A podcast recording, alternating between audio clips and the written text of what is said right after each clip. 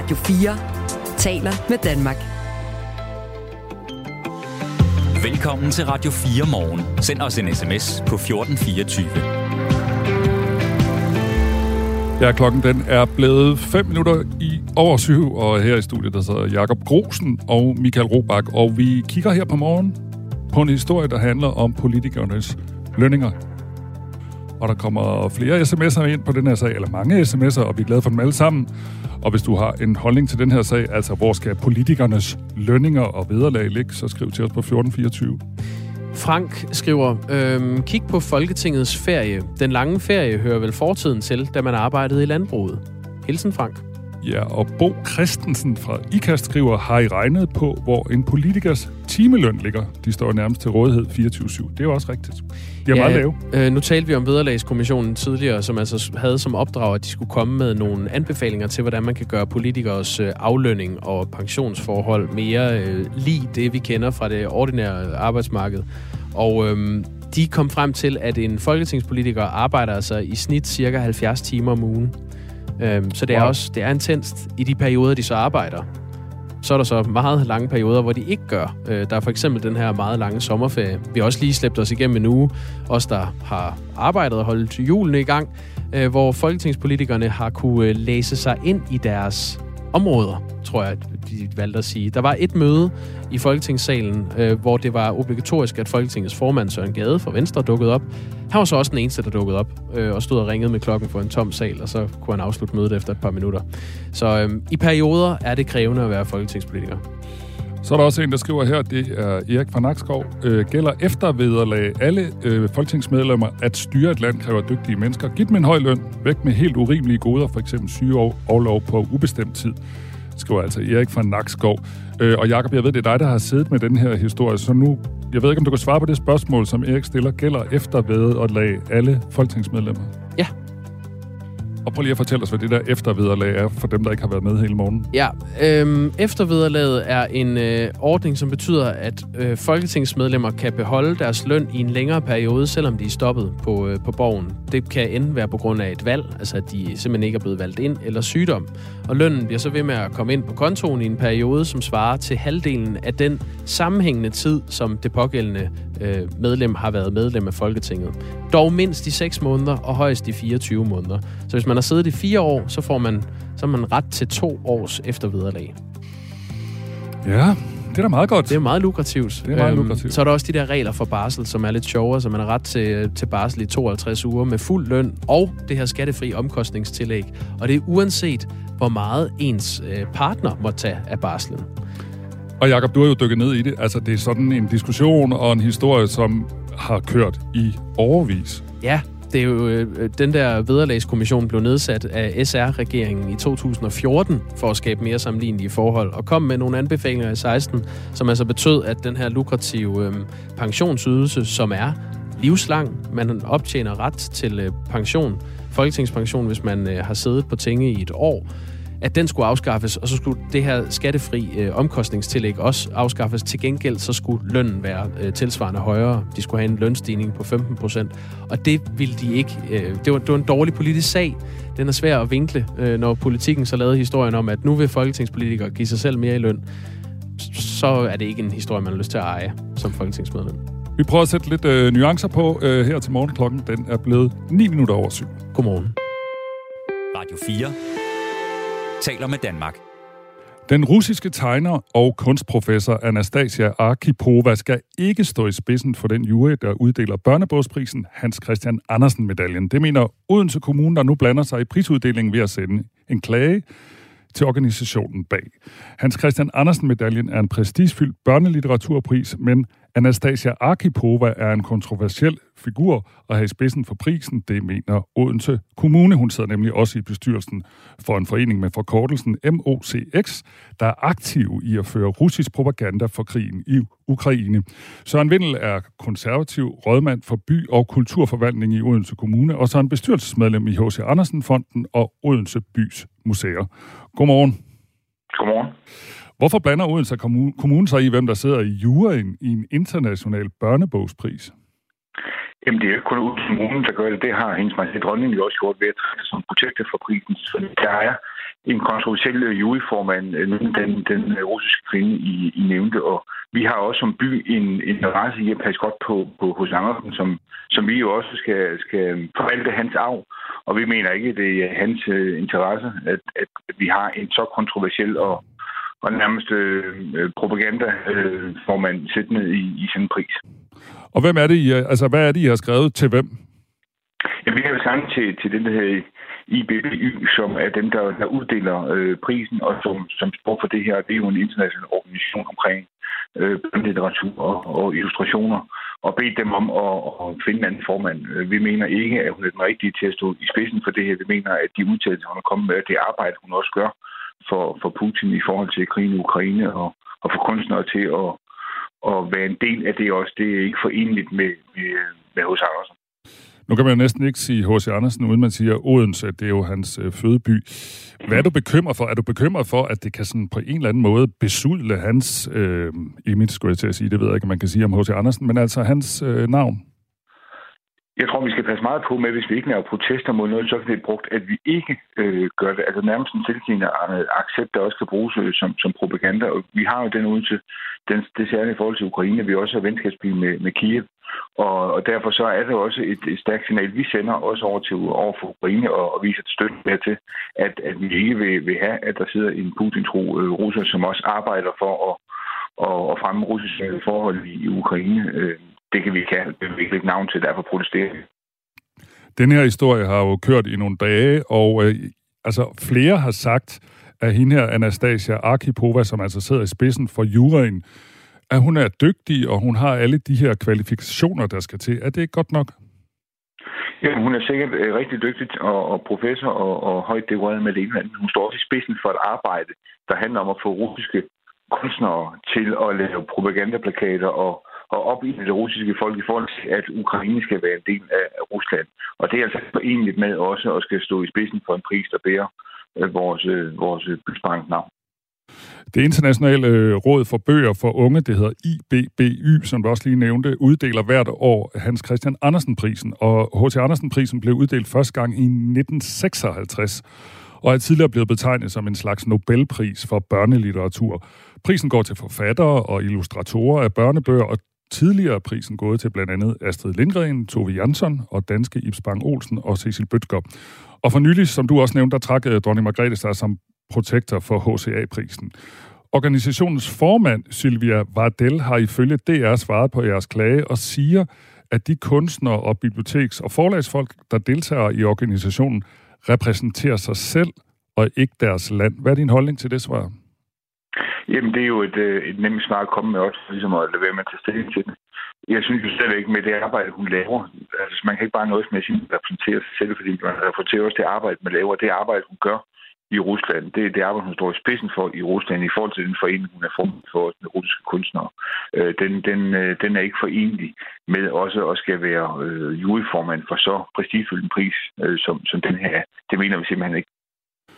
Og hvad vil I gøre, hvis det her det bliver svaret? Jamen, altså, hun repræsenterer sig selv, og hun repræsenterer ikke Rusland. Har, har I flere, om man så må sige, øh, våben i bæltet? Ja, nu skal man jo ikke øh, vise alt sit krudt og vise, hvor meget man har, men, men i hvert fald synes jeg, det er et stærkt, vi har sendt, og som, som øh, dronningen også har sendt ved sit protektorat. Det er første skridt, og så prøver vi at se, om vi, vi kan få det her løst af gode diplomatiske veje, og ellers må vi se, hvad vi ellers skal gøre. Tusind tak skal du have, Søren Vindel, der er konservativ rådmand for by- og kulturforvaltning i Odense Kommune, og så er han også bestyrelsesmedlem i H.C. Andersen Fonden og Odenses by, Bys Museum.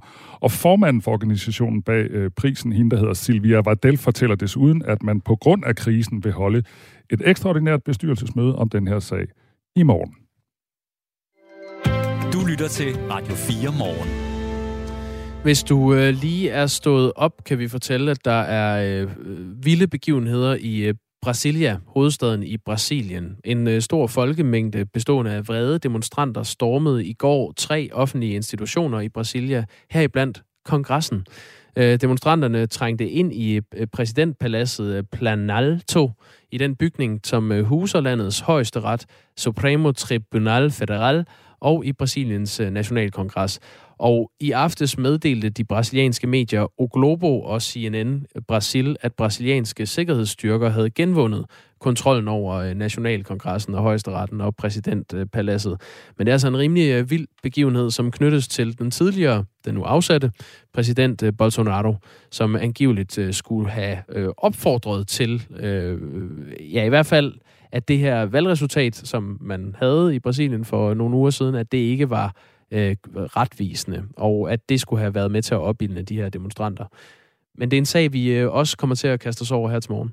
Ja, og det er jo en sag, der giver mindelser om øh, storm på kongressen i Washington, altså fordi der er sådan nogle, nogle fælles træk. Øh, det er jo øh, tre dage siden, det var den 6. januar, øh, for tre dage siden var det to år siden, øh, at øh, stormen på kongressen i Washington var. Og det var jo også, altså når vi tænker, at de her to sager ligner hinanden øh, på en eller anden led, så er det jo også, fordi det var en afsat præsident, som måske, måske ikke, det er jo ved at blive undersøgt, var med til at opfordre til, at man stormede kongressen i USA. Men som sagt, øh, Jakob, så er det en øh, historie, vi følger her til morgen. Ja, vi øh, ved i hvert fald, at vi har et interview øh, om sagen om en times tid her i programmet, så det kan du øh, også se frem til. Michael, trænger vi ikke til noget lidt let? Jo. Jamen, det får vi lige. Du lytter til Radio 4 morgen. Et af hverdagens øh, store dilemmaer, hvis man skal med en elevator, det kan jo være, at man står der alene, og så skal man slå en prut. Øh, ja. Kender du det? Jeg tror, Eller har alle, du hørt jeg, om nogen, der kender jeg det? kender nogen, der kender nogen, der har prøvet, at de skulle slå en prut ude i det offentlige rum, og så tænkt, jeg, jeg, jeg sniger den lige ud her. I en elevator åbenbart, eller Du, hvad? du har en ven. Øh, ja, altså det er et, øh, et dilemma, man jo godt kan stå i, fordi det er lidt ærgerligt at slå en prut, hvis der så kommer en ind øh, i elevatoren og ser, at man står der alene, og der lugter af fis. Så, øh, så ved man jo godt, hvad klokken er slået. Men vi er kommet lidt nærmere, hvad, hvad gør man i den situation? Øh, den brasilianske influencer Vanessa Campos, som har cirka 100.000 øh, følgere på Instagram, hun har lagt en øh, video øh, på Instagram, som Ekstrabladet har behandlet. Og øh, hun er altså ikke i tvivl om, hvad man gør, når man øh, skal slå en fis, og man står alene i en elevator. Undskyld, kan vi... Det her det er lyden af en våd brud, øh, Vanessa Campos øh, slår. Altså hun, hun står i den her øh, elevator og filmer sig selv i et spejl, og så... så det er inde i et shoppingcenter. Og så siger hun så, øh, jeg udnytter, at jeg er alene, og s- så når hun ikke at sige mere før det. Lad os lige høre, hvordan det lyder på brasiliansk. Aproveitar que eu tô sozinha, ó. tô peidando no elevador do shopping, velho. Hun har det rigtig sjovt. Hun, øh, jeg prutter i indkøbselevatoren, og jeg elsker det, siger hun. Og så siger hun, ja, jeg pruttede skulle lige, jeg er ligeglad. Og hvad med dem, der kommer efter? Dem Ja. er hun også ligeglad med, fordi det er vel i virkeligheden dem, der bliver øh, generet. Jeg ved ikke, øh, hvem der øh, postede i elevatoren, efter Vanessa Campos havde slået en ordentlig brændskid inde i elevatoren, men jeg ved, at hendes følgere ikke er helt øh, tilfredse med det her stinkende stunt. Nå. Øh, der er flere, der skriver øh, sådan noget, hvor er dislike-knappen? Øh, hvad forventer man af en, der kun poster lort? Er der også en, der skriver. Og ud fra lyden på motoren, er der en, der skriver, tror jeg, du har en lækage. Og det, det er så henvisning til, det lyder som om, der kommer lidt øh, sovs med. Bare prøver. Øhm, det er ikke første gang, hun har filmet sig selv prutte i offentligheden. Jeg ved godt, det her det er en, det er en lidt, lidt lettere øh, nyhed, men det skal der også være plads til en gang imellem. Øh, hun har tidligere stået bag en TikTok-profil med det løsluppende navn Farts of TikTok. Altså TikTok-prutter. Hun er simpelthen øh, queen, queen of farts. Det kan man sige. Hun lukkede den øh, profil ned i oktober 2022. Men altså på en eller anden måde viser hun vejen for dem, der skulle øh, stå i en elevator og overveje, hvad gør man. Der skal man bare prutte. Det er simpelthen det, man gør. Klokken er 19 minutter over syv. Undskyld. Radio 4 taler med Danmark. Vi befinder os midt i influenza-sæsonen, en periode på året, hvor smitten med luftvejssygdomme som influenza og RS-virus er på sit højeste. Og de seneste år har vi som bekendt også fået coronavirusen. Sidste år kostede influenzaen i sig selv 261 danskere livet, mens mange flere blev indlagt. Men man kan forebygge de helt almindelige luftvejssygdomme i stedet for kun at behandle dem. Det mener i hvert fald professor i infektionssygdomme og overlæge på Aarhus Universitetshospital, Lars Østergaard. Øh, det siger han i et interview med Politiken. Han foreslår, at vi undersøger, om vi kan nedbringe smitten, i stedet for at lade den ramme os alle og efter år. Godmorgen, Lars Østergaard. Godmorgen. Når man hører det her, så frygter man, du ved, så tænker man, åh, vil Lars Østergaard nu have os til at blive spærret ind igen, og børnene hjem foran skærmene, og, og øh, hvad hedder det, mundbind på, og den slags ting. Hvad er det, du tænker, man skal gøre? Nej, det skal man bestemt ikke. Vi skal ikke tilbage til nogle restriktioner. Øhm, det vi skal, det er, at vi skal overveje, øh, om ikke nogle af de gode vaner, som vi brugte øh, under coviden, faktisk kunne være med til at sikre, at øh, der ikke var så mange, der mistede livet, øh, når det er højsæson for luftvejsinfektioner. Altså i øh, sådan nogle sæsoner, hvor at der er rigtig mange, der bliver smittet af øh, både øh, influenza, øh, respiratorisk syncytialvirus og nu også øh, covid, som jo er kommet for at blive, jamen så kan man komme op på en, måske 4-5.000 danskere, der mister livet af en luftvejsinfektion øh, i vinterhalvåret. Og det, det, det antal er jo ganske betragteligt, mm. øhm, og øh, kunne man bringe det ned øh, ved en eller anden forebyggelsesindsats, øh, som var frivillig for den enkelte person i samfundet, øh, men jo i hvert fald øh, målrettet og beskrevet øh, godt i nogle øh, retningslinjer, jamen så, øh, så kunne det jo være øh, bestemt et bidrag til en større øh, sundhed. Og øhm, altså, man kan jo sige, selvfølgelig skal man ikke indføre sådan noget, øhm, bare uden at vide, om det virker, og hvad kan der være afledte konsekvenser ved det. Derfor bliver man nødt til at lave et, et forsøg først. Men det her med at at, at kende til øh, forebyggelse, jamen det gør vi jo allerede for øh, kraft og fra øh, hjertekarsygdomme, for eksempel i form af, at man nu har jo nærmest forbudt passiv rygning i landet, efter man har fundet ud af, at det ikke er, er særlig smart. Øhm, så, øh, så vi kender jo godt det her med at, at vil forebygge øh, alvorlige, alvorlige sygdomme, som man mister livet af. Og, og ingen vil jo sige, at øh, ja, men kræft og hjertekarsyg, det må jo bare være noget, man kan leve med og og eventuelt dø af. Så, øhm, så, så, så det tænker jeg, det paradigme kunne man måske godt lige sætte spørgsmålstegn ved også, så øh, det, du, måske skulle ændres for, så, så det, du siger, Ja, øh, det du siger egentlig, det er, at indtil nu, så har vi med de her infektioner sådan ligesom accepteret, at der er masser, der bliver smittet, og også i en eller anden udstrækning accepteret, at det også koster nogle liv. Og det du siger, på baggrund af vores erfaringer med corona, så skal vi ændre vores mindset og se, om vi kan forebygge mere, i stedet for at øh, hvad hedder det, kurere, eller, eller, ja, eller gøre noget ved det, når folk først er smittet. Øh, og så siger du, om man ja. kan, ja, og så siger du, om man kan undersøge ja. øh, det her. Hvordan, hvordan forestiller du, at vi kan lave en undersøgelse, om, om man kunne gøre noget andet? Jamen, øh, hvis det er sådan, man skal finde ud af, om det øh, har en effekt eller ej, så skal man jo først og fremmest finde ud af, om folk vil være med. Øh, derudover så skal man finde ud af, om øh, det kan betale sig, øh, og man skal finde ud af, om det overhovedet kan lade sig gøre. Øh, og der er det jo sådan, at øh, Danmark er et fantastisk land til at lave store undersøgelser af befolkningen, fordi at der er så meget data, der bliver opsamlet helt automatisk øh, i vores land. Det vil sige, det vil være relativt nemt, øh, hvis det var sådan, man delte landet op i to. Øh, en, hvor at man lavede sådan nogle øh, målrettede interventioner, øh, som skulle være frivillige for den enkelte selvfølgelig, øh, og så øh, undersøgte, hvorvidt øh, man havde færre indlæggelser, færre der mistede livet, øh, færre henvendelser til lægen, øh, færre øh, dage syge fra arbejdet osv. osv. Øh, og så den anden halvdel, den øh, kunne man sige, den skal så bare have det, man så vanligvis gør, uden særlig indsats.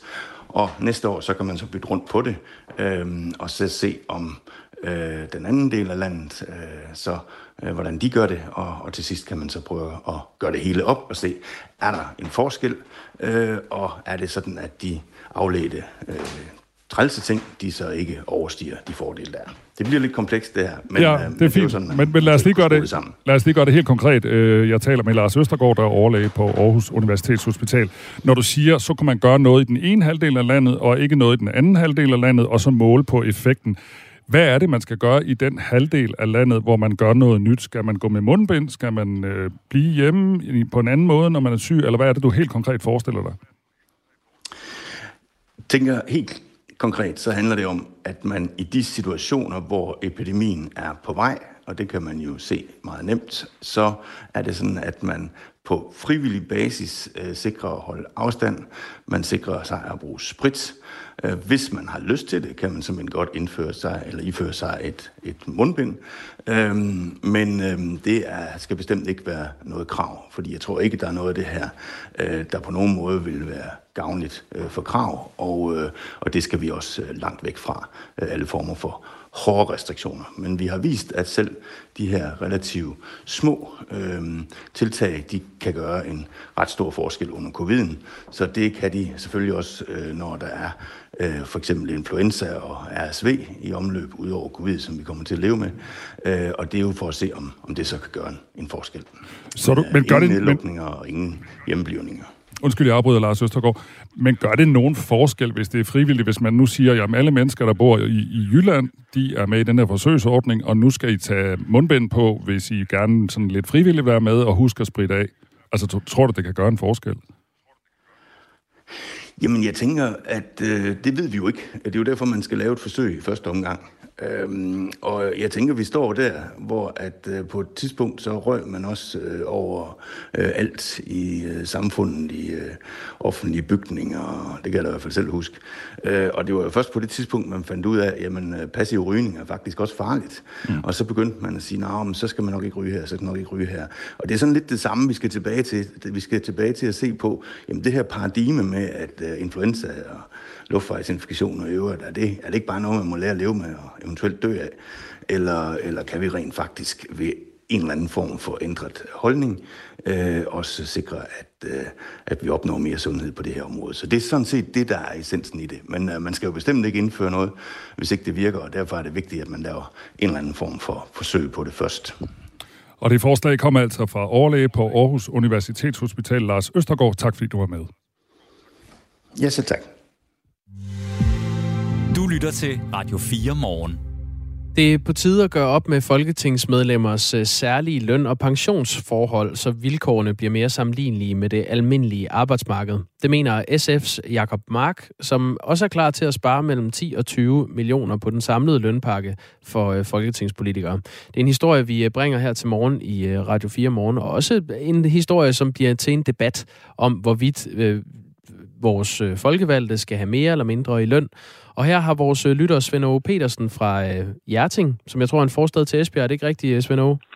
Jo. Ja, du har skrevet ind på 1424. Måske skulle ja. de have en bedre løn, så vi kunne få øh, fornuftigt kloge mennesker på tinge. Det ville være rart, hvis man kunne stole på dem, der sad der, skriver du. Hvorfor skriver ja. du det? Ja, men jeg, jeg er rimelig skuffet over, at uh, halvdelen af Folketinget de, uh, ikke ønsker en advokatundersøgelse af den kæmpe skandal, vi har haft her de sidste to år. Øh, jeg synes ikke, det kan passe, at øh, fordi man har magten, så kan man forhandle sig til, øh, om man har været ærlig, eller om man har begået en lov, lovforbrydelse. Okay, så det er, det er Mink-sagen, der spørger, når du taler om, ja, at, det er det faktisk, at du ikke kan stole på øh, Jeg synes simpelthen, at øh, jeg synes, jeg er så skuffet over, at øh, vi i Danmark vil tillade, at man ikke skal undersøges, når, når halvdelen af befolkningen i hvert fald, og mere til mener, at øh, statsministeren har begået en, øh, en grundlovsforbrydelse. Øh, øh, halvdelen af befolkningen mener det? Hvad, hvad er din dokumentation ja. for det? Øh, det, det var det der i hvert fald, øh, inden der var folketingsvalg. Der, der var det øh, Moderaterne og øh, Venstre og, og resten af, af højrefløjen, de ville have en advokatundersøgelse. Mm, ja, men, på den måde. Men efter, men efter øh, folketingsvalget, så så er det ikke halvdelen af Folketinget mere. Men dengang var det halvdelen af Folketinget, der ville have en undersøgelse. Mm. Svend øh, Petersen, øh, nu, nu handler det her jo så om lønnen, altså at ja, et folketingsmedlem får et grundvederlag på 60.000, og så et omkostningstillæg på knap 6.000 kroner ja. skattefrit. Synes du, det skal være ja. højere eller mindre, eller synes du, det er tilpas? Jamen, det må gerne være højere for min skyld. Så kan vi få nogle, øh, nogle mennesker ind, der kan styre Danmark på en ordentlig måde, måske. Selvom jeg tror som ikke, at pengene det gør, om man er ærlig eller ej. Men øh, hvis vi havde nogle flere, der var erhvervsuddannet og, og nogle voksne mennesker, så kunne det være, at øh, de kunne styre Danmark på en ordentlig måde. Hvad, hvad stemmer jeg du synes, øh, ikke, på? Jeg synes ikke, det bliver styret ordentligt for øjeblikket. Nej, det fornemmer jeg. Ja. Hvem stemmer du på? Hvem jeg stemmer på? Ja. Jamen, øh, jeg har stemt blank, fordi jeg synes, at det var så øh, mudret, mudret det hele, at øh, jeg vil ikke stemme. Lider du af politikerlede, Svend Aage Petersen? Det tror jeg, det meste af Danmark gør. Du skal have tak for, at, øh, at du gav dit besøg med her i Radio 4 morgen. Ja, selv tak. Altså øh, Svend Aage Petersen, som øh, skriver ind fra, fra tid til anden på 1424, det skal du have tak for, øhm, fra, fra Hjerting nede ved Esbjerg. Og øh, man kan altså skrive ind på 1424. Man må gerne blande sig i den her debat. Vi kommer også til at tale med andre politikere, blandt andre Pelle Dragsted fra Enhedslisten, som også mener, at der skal gøres op med lukrative politiske øh, lønninger. Og måske Peter Kofod fra Dansk Folkeparti. Vi havde en aftale med ham. Vi må se, om vi får hul igennem til ham. Klokken den er blevet halv otte. Det er tid til nyheder. Nu er der nyheder på Radio 4. SF vil have nedbragt det samlede beløb for folketingsmedlemmers løn og pension med mellem 10 og 20 millioner kroner. Samtidig skal politikernes lønstruktur laves om, så den kommer til at ligne det, man kender fra det almindelige arbejdsmarked mere, end det gør i dag. Det siger gruppenæstformand Jakob Mark til Radio 4. Jeg har jo kaldt det øh, tjenestemandspensioner på speed, og det er fordi, at en politiker på 20 år kan tjene den pension op, som et øh, menneske på det almindelige arbejdsmarked øh, tjener op på 37 år. En minister kan tjene det op på 12 år, som et menneske på det almindelige arbejdsmarked tjener op på 37 år. Og det er nogle utidsvarende og meget lukrative pensionsordninger. I dag tjener et folketingsmedlem ca. 60.000 kroner om måneden i vederlag, og så er der ca. 6.000 kroner skattefrit oveni i et omkostningstillæg. Problemet er dog ikke, at folketingsmedlemmer tjener for meget, siger Jakob Mark. Problemet er, at øh, man har skattefri tillæg. Øh, der er jo ingen andre mennesker i Danmark, der, hvor man ikke betaler skat. At man har pensionsordninger, som er langt mere lukrative end alle andre på det danske arbejdsmarked. At man har nogle barselsvilkår, som er helt anderledes end andre steder. Og det er der, det kæden hopper af, både for mig, men tror jeg også for almindelige mennesker, der er på det almindelige arbejdsmarked, som siger, hvorfor skal det være så meget anderledes? Alle involverede i gårsdagens optøjer i Brasilia vil blive fundet og straffet, siger Brasiliens præsident Luiz Inácio Lula da Silva. Desuden vil føderale sikkerhedsstyrker blive sat ind i hovedstaden efter at tilhængere af den tidligere præsident Jair Bolsonaro i går stormede landets parlament, præsidentpalads og højesteret. Lula siger, at det er fascister og fanatikere, der står bag angrebet på de statslige institutioner. De pågældende vil blive straffet med lovens fulde kraft, understreger han. Regeringen er ikke i tvivl om, at det er rigtigt at afskaffe store bededag, selvom forslaget har mødt massiv kritik. Det siger udenrigsminister Lars Løkke Rasmussen til TV2 i forbindelse med en partilederdebat på de radikales nytårsstævne. SVM-regeringen vil fremlægge et lovforslag måske allerede i næste uge. Nu øh, mødes Folketinget på tirsdag, ikke? Og, og så skal vi i gang, og, og det her lovforslag vil der være et, der er ret hurtigt på program. Regeringen har siden den præsenterede regeringsgrundlaget fået kritik for at koble afskaffelsen af Store Bededag sammen med, at der skal findes penge til at finansiere de stigende forsvarsudgifter. Afskaffelsen af en helligdag giver godt 8.500 i ekstra arbejdsudbud og et proveny på ca. 3 milliarder kroner om året, siger Lars Løkke Rasmussen. Hvis danske Holger Rune eller andre tennisspillere får en positiv coronatest ved dette års Australian Open, er det ikke et krav, at de siger det til arrangørerne. Det oplyser det australske tennisforbund Tennis Australia, som arrangerer turneringen. Spillerne vil dermed også have mulighed for at fortsætte deres deltagelse, hvis de føler sig i stand til det, selvom de er blevet testet positiv for viruset. Udtalelserne kommer fra direktøren fra Tennis Australia, som uddyber, at der ikke vil være obligatoriske testkrav for tennisspillere. Det anbefales dog, at spillere, som ikke har det godt, bliver hjemme. Anbefalingen er den samme for tilskuere. Alle bør lade sig teste, hvis de har det dårligt, og selv isolere i mindst fem dage, hvis de har viruset. Sidste år spillede coronavirus en stor rolle ved turneringen. Den serbiske tennisstjerne Novak Djokovic rejste i begyndelsen af 2022 til årets første Grand Slam-turnering, men måtte efter juridisk togtrækkeri forlade landet, før han kom i kamp. Årsagen var, at han ikke ville lade sig vaccinere mod coronavirus, hvilket var et krav for at få adgang til landet. Skyde og udbredt byagtig regn fra vest i dag, men fra sidst på formiddagen klarer det noget op vestfra med lidt sol i de vestlige egne og efterhånden enkelte byer. Temperaturer i dag mellem 4 og 6 grader. Du lytter til Radio 4 morgen. Husk, du kan skrive en sms til os på 1424.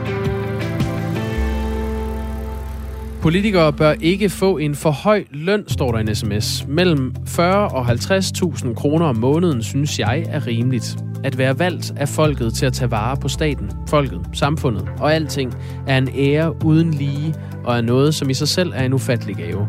Derfor bør Folketinget i, øh, ikke have en kæmpe løn, men glæde sig over, at de er valgt af folket. Meget få mennesker kan blive valgt af folket til at tage vare på folket og samfundet. Det kræver noget specielt. Det er en sms, vi har fået, fordi vi den her morgen sætter fokus på øh, politikernes lønninger og ikke mindst deres vederlag. 6.000 skattefrit. øh, oven i lønnen, som ikke er dårlig. Mm. Øh, og det har fået rigtig mange af jer til at skrive på 1424. Det sætter vi stor pris på. Øhm, det, det hele bunder i, at øh, Jakob Mark fra SF, som er næstgruppeformand i partiet, han øh, sidder og er ved at lægge sidste hånd på et beslutningsforslag, han snart vil fremsætte i øh, Folketingssalen, som øh, skal gå på, at man vil øh, gennedsætte det, der hedder Vederlagskommissionen, som øh, tidligere har arbejdet med at sikre øh, og øh, komme med nogle anbefalinger, der kunne sikre, at Folketingets øh, medlemmers øh, løn og pensionsvilkår minder mere om det almindelige arbejdsmarked.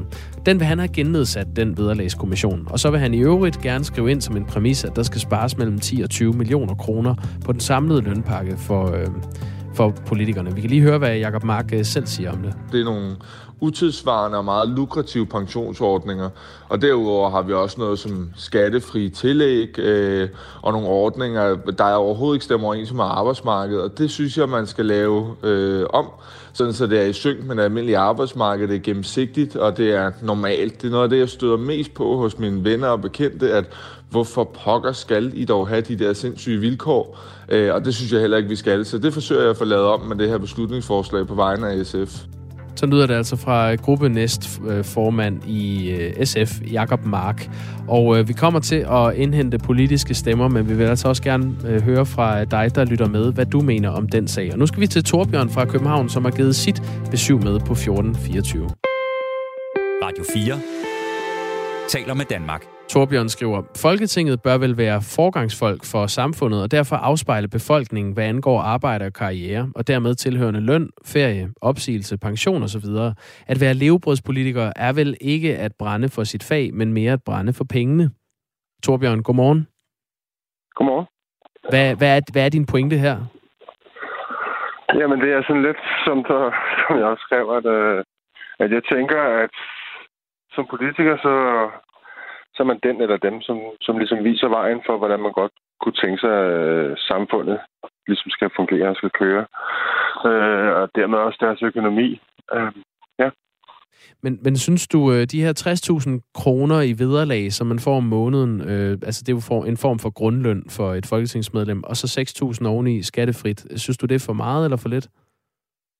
Jeg synes, det er for meget. Øh, jeg kan kun tage, jeg kan kun tage udgangspunkt i, i mit arbejde, i min egen karriere, som jeg er håndværker. Øh, og jeg tænker sådan lidt, at, at, øh, at for jeg skal opnå nogle tillæg, så, så er jeg nødt til at, at, at være fysisk til stede på en arbejdsplads. Og det, så dur det sgu ikke rigtigt, at jeg bare, øh, hvad skal man sige, er, er hjemme, og så måske får et måske tillæg, hvis nu, at der måske kommer et eller andet som kunne kræve min arbejdskraft. Men kan man ikke også vende rundt og så sige, hvis lønnen bliver for lav, så får vi ikke dygtige nok mennesker ind i politik? Altså, der, det skal jo også være lukrativt. Øh, det er ofte øh, mennesker, som, som måske kunne tjene en god skilling ude på det almindelige arbejdsmarked også. Er du ikke bekymret for det? Jamen, jeg synes, det er trist, hvis det, hvis det er den vej, det går, og hvis, og hvis, og hvis det, det skal hvile og bære på at hvis ikke man vælger politik og vælger den levevej som politiker, fordi man brænder for politik, og man brænder for at, at, at være med til at ændre samfundet. Må jeg lige prøve et par øh, goder på dig? Altså nogle af de privilegier, ja. man har som øh, folketingspolitiker. Så kan du bare sige, om du synes, det skal laves om eller ej. Ja. Øh, folketingsmedlemmer har ret til barsel i 52 uger med fuld løn, og det her omkostningstillæg på knap 6.000 kroner om måneden, uanset hvor meget barsel deres partner tager. Hvad synes du om det? det synes jeg er vildt. Jeg, jeg, synes, jeg synes igen, at det skal afspejle øh, befolkningen. Hvis befolkningen også har de samme øh, lukrative muligheder, så synes jeg, det er ganske fint, men jeg er ikke sikker på, at samfundet kan bære det. Som folketingsmedlem kan man gå på sygeoverlov med fuld løn samt det her omkostningstillæg på ubestemt tid. Det kræver bare, at ens øh, gruppeformand nikker til øh, den øh, dokumentation, man lægger for årsagen til sygefraværet, og så kan man holde fri, indtil man føler sig klar igen med fuld løn. Jamen igen, igen faktisk samme svar. Øh, samfundet vil ikke kunne bære det, hvis, hvis resten af befolkningen gjorde det samme. Øh, jeg synes ikke, at det skal være en lille lukket boble, fordi man er politiker. Jeg mener ikke, at man nødvendigvis er mere spændt, hårdt spændt for øh, arbejdsmæssigt, erhvervsmæssigt. Øh, man kan jo bare lade være med at tage sin telefon, som der oftest bliver gjort. Så er der også et eftervederlag, altså man har ret til, øh, til minimum øh, 6 måneder og højst øh, 24 måneders løn, når man er færdig i Folketinget. Det kan være, at man ikke bliver valgt ind, eller at man bliver syg og er nødt til at forlade Folketinget. Men så kommer lønnen altså stadig ind på kontoen i op til to år, hvis man har siddet i fire år. Ja. Bør det laves, laves om, synes du? Ja, det synes jeg. Jeg synes, jeg synes faktisk, at alle tingene skal laves om. Man kan sige lige det, der du sidst nævner her, der kan man jo, der har vi nogle ganske fortrinlige arbejdscenter eller jobcenter, mm. apropos, øh, som man kunne gå hen til som politiker måske. Ja. Det er vel det samme, der gælder. Øh, Torbjørn, jeg kunne nævne flere øh, punkter, men ja. lad os bare lade det blive ved det. Og så, så tager jeg lige en sms fra en anden lytter, der lytter med. Det er Kenneth. Han skriver, jeg synes, det er ok, at politikerne får, hvad de tjener nu. Øh, der burde dog være en lov om, at hver enkelt politiker, før de kan blive valgt, har arbejdet for den offentlige sektor minimum tre år, så de ved, hvordan det føles og hvordan systemet fungerer. Hvad synes du om det? Det synes, jamen, det synes jeg lyder, det lyder meget godt. Altså, det er igen en, hvad skal man sige, en, en, en føling med, med erhvervslivet. Det nuværende såkaldte pulserende erhvervsliv. Øhm, jeg skal ikke kunne udtale mig om, hvor mange, der har prøvet at være i det. Øhm, men jeg tror helt sikkert, at, at det vil skabe en diversitet i Folketinget, som, som kunne være sund. Torbjørn, øh, hvad er dit efternavn i øvrigt? Nu har jeg kun nævnt dit fornavn. Bare lige for at få... Det er Kjærbo. Godt. Tak fordi du øh, havde skrevet ind på 1424. Selv tak. Altså Torbjørn fra København, som har blandet sig i debatten om øh, folketingsmedlemmers løn. Og det er noget, som SF vil gøre op med. Vi forsøger at få nogle øh, politiske reaktioner på, øh, på den sag her til morgen. Og ja, og det er også en sag, vi øh, dækker i vores øh, politiske debatprogram, Det Røde Hjørne, som øh, beværtes af, Pernille Rudbæk, og det er klokken 11, er det ikke det, Jacob? Jo, 11 til 12, Det Røde Hjørne, øh, vores øh, politiske debatprogram. Der er, I dag er det øh, Carsten Hønge fra SF, Christian Friis Bak fra Radikale Venstre og Christian Rabia Madsen, politisk ordfører for Socialdemokratiet, der sidder i panelet. Det kan du høre kl. 11 her på Radio 4. Du lytter til Radio 4 morgen. Der kan godt oprettes et modtagecenter i, Rwanda med støtte fra radikale venstre, hvis en række betingelser er opfyldt. Sådan lyder det fra de radikales integrationsordfører Christian Friis Bak. Godmorgen, Christian Friis Bak. Godmorgen. Vi kan jo alle sammen huske det her billede, hvor I hele folketingsgruppen stod øh, på en gang inde i, på Christiansborg og blev spurgt, om det var et ultimativt krav, at der ikke skulle være et modtagecenter i Rwanda, og alle rak fingrene op. Hvad er der sket? Der, der er sket det, vi har haft en række regeringsforhandlinger, og vi har fundet en landingsbane, som man vil sige det politisk. Og, og, og nu er det bare sådan, vi siger ikke for imod et enkelt land, Rwanda, men vi har jo opsat en række betingelser for, at man kan lave nogle asylløsninger uden for Europa, øh, som sikrer, at folk ikke tager de her farlige både og drukner øh, på Middelhavet. Og, og de betingelser, det er jo blandt andet, at man skal overholde alle internationale konventioner og vores EU-retlige forpligtelser. Øh, det er, at det skal laves af EU helst, eller af en række EU-lande. Og derudover, så skal det være et sikkert sted. Og, og det, vi mener med et sikkert sted i Radikale, det er, at det helt skal være det, man kalder et sikkert tredje land. Altså et land, hvor man kan få en ordentlig asylbehandling, øh, hvor man kan få beskyttelse, øh, og børnene kan komme i skole, og man kan komme på sygehuset, og man kan øh, få ordentlige forhold, og samtidig, øh, at man kan få det, man kalder bæredygtige løsninger, det vil sige, at man kan komme videre med sit liv. Og hvis alle de betingelser øh, er på plads, jamen, så kan det sagtens være Rwanda, men det kunne også være Marokko, Tunesien, for vi peger på det her med en udvidet Tyrkiet-model, det vil sige lave nogle flere aftaler, som den, vi har lavet med Tyrkiet, så vi kan ligesom sikre, at folk bliver beskyttet på ruterne, i stedet for, at de drager ud på Middelhavet. Jeg vil gerne høre lidt mere om det rent konkret lige om et øjeblik, men lad os lige blive ved det der med, at I alle, at I alle sammen rakt hånden op der på stengangen, hvor I stod og blev spurgt af en journalist, øh, hvorvidt det var et ultimativt krav, at I ikke vil have et modtagscenter i Rwanda. Øh, Svend Augen har på et tidspunkt øh, sagt, radikal politik er som at sømme budding op på en væg. Er det det, vi er vidne til nu, at I prøver at sømme budding op på en væg?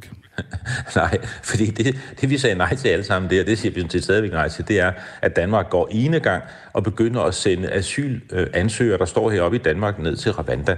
Det er virkelig en dårlig idé, og det er bøvlet og byråkratisk, og det er ufatteligt dyrt øh, i øvrigt. Øh, det kan man se med de erfaringer, der har været fra Australien. Så den løsning er virkelig dårlig øh, og elendig, og den siger vi sådan set stadigvæk, det er, jo, det er ikke en løsning, vi kan se for os. Men, men som sagt, hvis alle de her betingelser kan opfyldes, som vi har nu blevet enige om, og som står i regeringsgrundlaget, at det vi skal overholde vores forpligtelser, vi skal gøre det sammen med øh, andre, og det skal være et sikkert sted der, hvor man sender folk hen øh, så kan det godt være, at landet, så vi ikke udelukker, at det land kan hedde Ravanda. Øh, jeg har selv været i Ravanda, og Ravanda er på mange måder jo et meget mere velfungerende land end Kongo, øh, nabolandet, hvor jeg også har været. Så Ravanda er jo et bedre land end så mange andre lande i regionen, men der skal meget til, før at Rwanda kan opfylde de her betingelser for at være et sikkert tredje land, og vi kan overholde også vores EU-retlige forpligtelser, for det kræver et samarbejde med mange flere EU-lande, før det kan ske. Så så det er jo bare der, vi er. Vi, vi går ikke rundt og diskuterer Rwanda, men vi diskuterer, hvordan løser vi de her virkelig store problemer, der kan være med migrationer og flygtninge, og ikke mindst alle dem, som drager ud i de her farlige øh, både øh, og drukner hen over Middelhavet. Det problem, vi vil gerne være med til at løse. Og vi er i gang med nu at analysere de her udvidede Tyrkiet-model løsninger. Der har vi sat et arbejde i gang for at se, om ikke vi kan gøre noget der, og det tror jeg på, vi kan, og det tror en række andre EU-lande i øvrigt også, og dem vil vi gerne samarbejde med om at få det til at lykkes. Lad os lige blive helt konkrete, fordi tit, når vi taler om den her sag, så synes jeg, at det bliver sådan en lille smule ukonkret. Men der kommer en familie fra Syrien, kunne det være, til den dansk-tyske grænse. Hvad skal der så ske? Skal de så sættes på en flyver til Rwanda, mens deres øh, sag bliver behandlet? Eller helt konkret, hvad, hvad, hvad, er det, hvad, hvad er det, I kan se jer selv i? Nej, det, det, det tror jeg bestemt ikke, de skal. Men der har vi jo så Dublin-forordningen. Så kan man sige, jamen de er jo kommet igennem Tyskland, så der skal man tage sig af dem i Tyskland. Øh, men det, det man kan se, det er det, vi har gjort med Tyrkiet, hvor man sagde, øh, at nogle af de syriske flygtninge, unge mænd fra Syrien, som tog en båd øh, og endelig landede på en græsk ø, der sagde man, I kan godt få jeres sag behandlet fornuftigt. I kan godt få en god og grundig asylbehandling, og I kan godt få beskyttelse i Tyrkiet. Så derfor så skal I sådan set have behandlet jeres sag i Tyrkiet, i stedet for på den, den her græske ø. Øh, og det er jo den model, øh, vi ser på og siger, kan vi ikke gøre den bedre, og kan vi ikke udvide den til flere lande? Sådan så hvis man kom, ja, i en båd hen over Middelhavet, og landede i en italiensk kyst, og man var en stærk flygtning, men ikke havde særlig behov, sårbare, man ikke havde små børn eller var syg, øh, så kan man sige, jamen hvis vi kunne lave en lignende aftale med Marokko, så kunne det være, at man kunne tage tilbage til Marokko, få beskyttelse der, øh, få en ordentlig asylbehandling med alle de retslige garantier, der skal være i sådan en proces, øh, at man kunne få et godt sted at bo, man kunne måske endda få lov til at arbejde, og man kunne øh, komme på sygehuset, og så kunne man behandle asylprocessen der. Og, og, og hvis man så sagde, ja, du er flygtning, så skulle nogle af dem så løftes tilbage ind i Europa. Det har man også gjort med Tyrkiet-modellen. Og det er jo en meget bedre model, fordi så tænker folk, måske skulle jeg starte med at få min sag behandlet i Marokko, i stedet for at begive mig ud på den her farlige færd. Så, men, så men undskyld, det er sådan, vi ser det. Men, men, undskyld, men der, vi er i gang med at arbejde på det, og vi skal, der er mange ting, der skal på plads, og det er arbejde, vi har sat i gang, og så vil vi gerne præsentere det ordentligt, den her model, som vi kunne forestille os. Men det, du siger lige nu, det er vel det, som alle politikere stort set altid har sagt. Vi skal hjælpe folk i nærområderne. Men sådan som jeg har forstået den her diskussion, så er det jo også for at tage presset af flygtninge, der kommer til Danmark. Så det, du siger nu, det er sådan set ikke, at det er flygtninge, der kommer til Danmark, der skal flyves til andre lande. Det er dem, der havner på græske øer, eller på Lampedusa, eller andre steder. Øh, altså, som sagt, vi er i gang med at se på alle det her ting, og derfor vil jeg hellere vente med den store, grundige diskussion, til vi har lavet et forslag, og vi inddrager alle parter. Vi vil vores bagland vil gerne samarbejde med regeringen og, og, og, og bruge det her til at spille gode forslag ind til øh, regeringen. Øh, og, og, og vi vil også tage kontakt til alle de internationale parter. Jeg har arbejdet med det her, da jeg var i Dansk Flygtningehjælp, og kender de internationale eksperter, der står bag Tyrkiet-aftalen, og dem vil vi gerne bruge til at se, om ikke vi kunne lave udvidede og bedre aftaler. Så, så så, men, men det er anderledes end den bare beskyttelsen i nærområderne, fordi det vil også komme til at omhandle dem, der ankom til Europas grænser, Italien, Grækenland. Der vil man sige til dem, ved I hvad, nogle af jer, I skal have behandlet jeres asyl der, hvor I kom fra, så I skal tilbage igen. Men det handler om sikre tredjelande, og det handler om sikre ruter. Det er det, der er det afgørende øh, for os. Og, og, øh, og, og som sagt, der kommer også flygtninge igennem Rwanda, og, øhm, og nogle af dem øh, skulle måske have behandlet deres sag ordentligt der, og vi kan hjælpe Rwanda med at bygge et ordentligt asylsystem og bedre beskyttelse af flygtninge. Det vil jo gavne alle flygtningene. Det vil gavne Rwanda, at de fik bedre kapacitet til at tage sig af det, og vi betalte dem for det. Øh, og det vil gavne os, fordi så tog de flygtninge øh, og migranter ikke videre. Så så der findes bare bedre løsninger end den der øh, Rwanda-model, som vi tog afstand fra, hvor man ville tage nogen, der kom til Danmark, og man ville gøre det alene. Danmark ville gøre det alene, uden at samarbejde med andre EU-lande og sende dem ned til Rwanda. Og der havde vi en rigtig god dialog i forbindelse med regeringsforhandlinger, og vi har fundet en landingsbane, øh, og, og der vil vi nu gerne konstruktivt og positivt arbejde videre sammen med regeringen og, og for regeringen, for at se, om vi kan blive bedre til at formulere nogle af de løsninger, som faktisk vil virke og sikre både, at der er færre, der måske øh, tager den her øh, farlige rejse hen over Middelhavet, øh, og dermed ankommer til Europas kyster, men også, at der er flere, der får bedre beskyttelse og kan blive der, hvor de er. Lad os lige til allersidst øh, blive en lille smule konkrete igen. Hvis vi nu forestiller os så, at en flygtning øh, kommer til et afrikansk land, det kunne være Rwanda, og det viser sig, når, når vedkommende sag er blevet behandlet, at det ikke er en flygtning, altså at, ikke, at vedkommende ikke opfylder de her krav for at få asyl. Hvad skal man så egentlig stille op med menneskene bagefter? Så skal man gøre, hvad man kan for at få dem sendt tilbage til der, hvor de kom fra. Øh, det kan nogle gange være svært, øh, og, og så må man jo se, om man kan lave nogle andre modeller. Det kan være, at der er nogle steder, hvor de har brug for arbejdsmigranter i Afrika. Der er jo meget stor intern migration øh, i Afrika, langt større end dem, der kommer til os. Øh, så det kunne være, at den migrant, som jo med stor sandsynlighed gerne vil have et arbejde, kunne finde et andet sted at få et arbejde i Afrika, øh, eller komme tilbage øh, til det land, hvor vedkommende kom fra. Det vil typisk det område være Kongo eller Burundi hvis det kan lade sig gøre. Så så må man jo kigge på de løsninger, men, men, øh, men det afgørende er jo bare, at, øh, at, at vi, vi gør det her europæisk i fællesskab, vi overholder vores konventioner og EU-retlige forpligtelser, og vi finder nogle meget bedre modeller, for det er der brug for. Det anerkender vi også i radikale venstre. Men der er altså som sagt nogle modeller, der er meget bedre derude, end den øh, Ravanda-model, som, øh, som den tidligere regering øh, havde gang i. Den, den var vi ikke glade for, men, men vi har fundet et godt kompromis, hvor vi kan stå på det, og vi vil gerne hjælpe regeringen alt, hvad vi kan med at få succes med en bedre asylsystem. Øh, og vi tror faktisk, det kan ske sammen med andre europæiske lande, for der sker meget i Europa på det her område. Christian Friis Bak, lige et sidste kort spørgsmål fra en lytter, der stadig ikke forstår, hvad du øh, siger. Der står her, hvis der kommer en flygtning til Danmark, skal de så tilbage og have behandlet deres sag, og så måske derefter tilbage til Danmark igen? Ja, altså der har vi jo Dublin-forordningen. Vedkommende vil jo stå stor sandsynlighed at være et andet europæisk land, og vi skal have det europæiske asylsamarbejde til at foregå og til at fungere. Øhm, og så skal vedkommende måske til Tyskland øh, have behandlet sagen, eller til Italien, eller hvor det er. Så det vi taler om, øh, er jo primært de mennesker, som ankommer ved, øh, altså hen over Middelhavet. Og der kommer jo langt, langt, langt de fleste migranter og flygtninge. Dem skal vi se, og når de ankommer til, man kan sige, det her det er en slags udvidet Dublin. Øh, så kommer man til Danmark, så skal man måske have behandlet sin sag i Tyskland. Kommer man til Italien, så skal man måske have behandlet sin sag i Tyrkiet eller i Marokko. Øh, og, og det er jo det, vi ser på. Der er lang vej igen, før vi har, kan sikre det i et land som Marokko eller Tunesien eller Algeriet. Mm. Og endnu længere vej, før man kan gøre det måske i Libanon og i, og i Ægypten. Øh, men, men, men modellen er der, den skal være bedre, den skal, den skal udvides, den skal gøres bedre, og den skal fungere. Men det er sådan set det, vi taler om.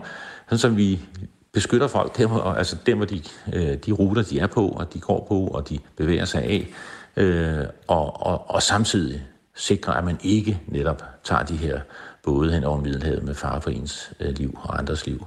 Så, så, så, så det er det, der er sådan ligesom er modellen. Men jeg kan godt forstå, at lytteren stiller spørgsmål, og jeg håber, vi kan svare dem på dem alle sammen, øh, når vi først har gjort det her arbejde færdigt med ligesom at få beskrevet den her model bedre. Alright. Øh, og, men, men der er store europæiske yes tanker om at gøre det her, øh, og også i FN's flygtningehøjkommissariat, og det er dem, vi gerne vil samarbejde med. Tak skal du have, Christian Friis Bak, fordi du gav os et lille indblik i de nye tanker, I har om øh, de her ting. Lytter til Radio 4 morgen. Tilhængere af den tidligere brasilianske præsident Jair Bolsonaro angreb i aftes og i nat brasilianske institutioner i Brasilia, hovedstaden i Brasilien. De angreb blandt andet landets parlament, højesteret og præsidentpaladset. Og det gjorde de, fordi de mener, at øh, det valg, der fandt sted sidste år, ikke var fair. De mener faktisk, der var tale om valgsvindel. Alle demonstranter er blevet fjernet fra øh, de her demokratiske institutioner i Brasilia, og flere end 400 personer er blevet anholdt. Og seneste udvikling er, at øh, den brasilianske højesteretsdommer Alexandra de Moraes har øh, beordret militæret til i løbet af 24 timer at opløse alle Bolsonaro-støtters lejre på tværs af hele Brasilien. Marie Kolding er seniorforsker ved Dansk Institut for Internationale Studier, og med særlig kendskab til Brasilien. Godmorgen. Godmorgen. Hvad er det, der har ført til de her voldsomme protester, vi så i går og i nat? Jamen det er kombinationen af, af protester, som har været i gang øh, i flere måneder, øh, og man kan i virkeligheden også sige i flere år, fordi øh, mens øh, Bolsonaro var præsident, øh, startede de her antidemokratiske demonstrationer, hvor Bolsonaro-tilhængere agiterede for, at man netop skulle lukke ned for øh, de her demokratiske institutioner, altså kongressen og højesteret, og det var nogle demonstrationer, som Bolsonaro støttede op om og deltog også, altså var fysisk med ude at demonstrere. Øh, og, øh, og siden øh, Bolsonaro så tabte valget, har, øh, har der netop været de her lejre foran øh, militær øh, øh, kaserner, hvor øh, NATO-tilhængere har øh, bedt øh, militæret om at øh, træde ind, eller træde til, øh, fordi de ikke mener, at Lula er, øh, er Brasiliens legitime præsident. De mener ikke, at han vandt øh, valget. Øhm, og der har så også været demonstrationer i Brasilia. Der har også været øh, optøjer i Brasilia. Øh, så man har været bange for i lang tid, at lige præcis det her det kunne ske. Man kan jo ikke lade være med at tænke på øh, stormløbet i øh, USA, altså på kongressen, som skete for, for to år siden i Washington. Der, der handlede det så om demonstranter, som mente, at valget var snyd, og der var også øh, en øh, taber af valget, som, øh, som øh, måske eller måske ikke var med til at, at fremme de her synspunkter. Er det det samme, man ser i Brasilien? Der er en meget tydelig parallel øh, til det, der skete i Washington øh, med det, der skete i Brasilien i går, netop fordi, at dem, der har stormet kongressen i Brasilien, øh, på samme måde heller ikke øh, mener, at, øh, at valget var fair. De mener, der blev svindlet. De mener, at øh, Bolsonaro burde have vundet, øh, og dermed stadig burde sidde i præsidentpaladset. Øh, og der er den her, altså der er den samme fortælling om, øh, om at, øh, at man ikke kan stole på valgresultatet. Ikke? Øh, og så er der også netop denne her... Øh, tvivl om, altså fordi de er så inkarnerede Bolsonaro-tilhængere, øh, hvad Bolsonaros rolle helt præcis kan have været i det, men man kan sige, at han har i hvert fald, øh, altså hvorvidt han direkte har opfordret sådan noget som helst, det står ikke klart endnu, men han har støttet op om den fortælling. Det er ham selv, der startede den fortælling, øh, som, som de øh, ja, til sydenlandet tror meget indad på. Jair Bolsonaro øh, begyndte jo at tale om valgsvindel øh, kort tid efter valget. Er, er der øh, nogen grund til at tro, at der kan være hold i de påstande? Jamen, altså, han startede faktisk med det allerede for to år siden, da han øh, havde et, øh, da der var kommunalvalg i Brasilien tilbage i november 2020, hvor han havde et rigtig, rigtig dårligt valg. Øh, der begyndte han at, at, at optrappe den her retorik om, at man ikke kunne stole på valghandling i Brasilien, at man ikke kunne stole på øh, de elektroniske stemmeurner, som Brasilien bruger osv. Øh, han forsøgte også at få igennem, at man skulle gå tilbage til at bruge øh, øh, fysiske papirstemmesedler, hvilket man ikke har gjort siden slut 90'erne i Brasilien, netop for at forhindre valgsvindel. Øh, og øh, altså, så han har optrappet øh, den her retorik om, at man ikke kan stole på valghandling i Brasilien. Øh, så det er faktisk gennem ret lang tid, at han har skabt den her fortælling. Og, og kan der være øh, nogen hold i det? Altså, kan, kan, kan han have ret? Øh, som udgangspunkt nej. Altså, det, øh, de her elektroniske stemmeurner, som man bruger i Brasilien, de er meget internationale internationalt anerkendt for at være meget sikre. Der har ikke før været problemer med vandsvinden, øh, og man kan sige, fordi Bolsonaro skabte så meget tvivl om, hvorvidt man kunne stole på det, øh, så fik han faktisk også indført som noget helt øh, ekstraordinært, at militæret også skulle have en særlig instans, der skulle monitorere valget øh, her i november, altså præsidentvalget, og de skulle også øh, finsætte, altså de skulle også øh, være med til at tælle stemmer op og ligesom monitorere, at øh, stemmerne var korrekt talt op. Øh, så han har faktisk gjort meget for at ligesom få, øh, få indført, øh, altså få, øh, få skabt gennemsigtighed med valgresultaterne, og på trods af det mener han så altså stadig ikke, at øh, man kan stole på dem. Marie Kolding, du er altså seniorforsker ved Dansk Institut for Internationale Studier og øh, har et særligt kendskab til Brasilien. Jeg tænker også, du har siddet og fulgt med i de scener, der udspillede sig i, øh, i går og i nat. Øh, hvordan har den ja. tidligere, øh, altså den afsatte præsident Jair Bolsonaro selv reageret på de her angreb? Jeg synes, det er påfaldende, at han først reagerede, da, øh, da optøjerne var kommet under kontrol. Øh, og der gik han så øh, ud og fordømte dem øh, på sådan sin egen Bolsonaro-agtige måde, men, men ikke desto mindre tog han dog afstand. Øh, men jeg synes, det er påfaldende, at øh, den kommentar først kom efter, at, øh, at der var kommet styr på det hele igen. Tak skal du have for udlægningen, Marie Kolding. Selv tak. Seniorforsker ved Dansk Institut for Internationale Studier og øh, Brasilien-ekspert. Et minut i 8 er klokken. Det er den, og øh, når vi vender tilbage efter nyhederne, så øh, taler vi videre om øh, morgens historie, der handler om øh, politikers øh, løn og øh, vederlag. Og du skal tale med, er det Pelle Dragsted? Ja, det er Pelle Dragsted, cirka 7 minutter over 8, mm. om øh, han også synes, øh, ligesom Jakob Mark fra SF, at man bør gøre noget ved de her øh, lønninger og vederlag, som måske er for høje. Det har været helt klart nemmest. Nu er det mig, der sidder med den her historie. Øhm, det er Jacob Marks øh, forslag, det tager udgangspunkt i. Og det har helt klart været nemmest at få politikere øh, i tale her til morgen, som mener, at der skal gøres noget.